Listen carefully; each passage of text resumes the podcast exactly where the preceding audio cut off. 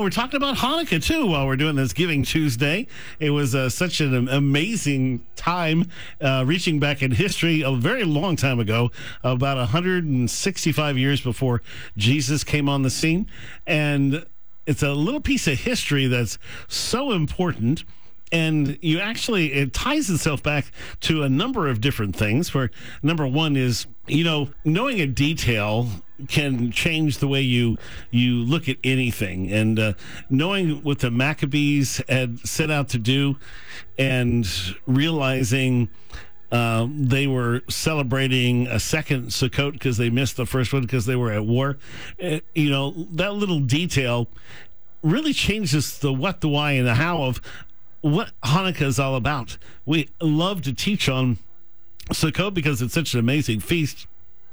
One of the things that happens during Sukkot, gigantic candelabras stood in the court of the women in the temple. They're, they, they were separated in there by men, by women, by uh, outsiders, and different places where they could be. Four young men bearing 10 gallon pitchers of oil would climb ladders to fill those golden bowls on each candelabra. These are 75 feet high. Massive candles. You see, you usually see a little menorah. Imagine one 75 feet tall. And then the oil in those bowls would be lit on fire. The temple was on a hill above the rest of the city. If you look at Israel, you'll see the golden dome there, right? The temple was taller than that golden dome. So then take that, add 75 foot candelabras on there, and yeah, you get to see that for a while. The, in fact, the entire city could see the glow.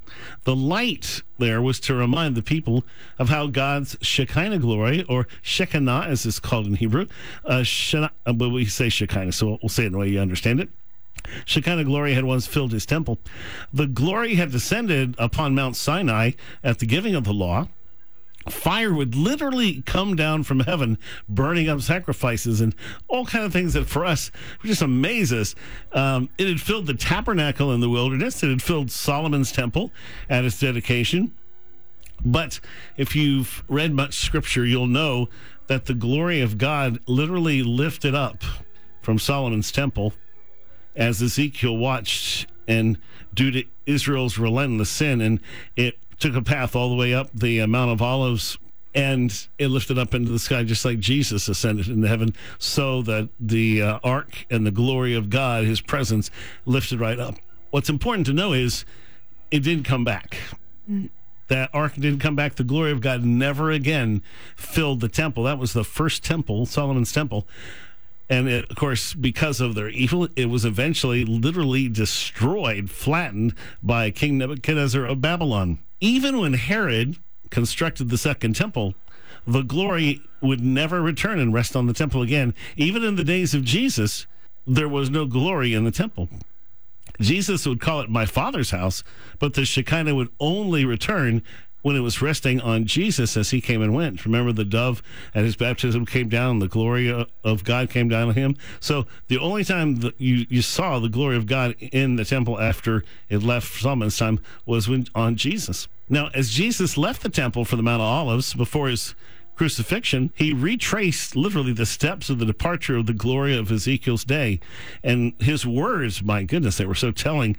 It was no longer his father's house. He said, Look, your house is left to you desolate. Mm.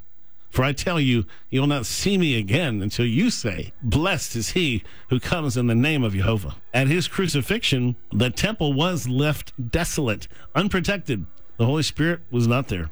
The glory would fall on the disciples and others at Pentecost, but the glory did not return to the temple. And the eventual result was the Roman destruction of that temple in 70 AD. 2,000 years ago, when Jesus arrived at Sukkot, which is the Feast of Tabernacles, it wasn't about these giant candelabras that was lighting the whole world or oil or light. It was the person of Jesus Christ. God's glory was once again present in that temple. And on the eighth day of that feast, when he arrived, he was teaching in the quarter of the women by those candelabras, perhaps standing right beside one, when he declared to everyone, I am the light of the world. Whoever follows me will never walk in darkness, but will have the light of life. And then we see Jesus attending Hanukkah.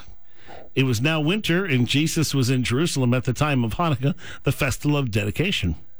So this festival we're talking about, this non not one of the seven feasts, but this extra one, was something that even Jesus attended. And as it happened, Hanukkah must have had a special place in his heart and on heaven's calendar. About 160 years after the Maccabees' eight day victory celebration, the Hanukkah feast in Bethlehem had an angelic visitor as Gabriel visited Mary. Now, Luke doesn't tell us really anything outright about what time of year that visit took place from Gabriel or the Holy Spirit upon Mary. So, how do we know that Jesus was conceived in Mary during Hanukkah?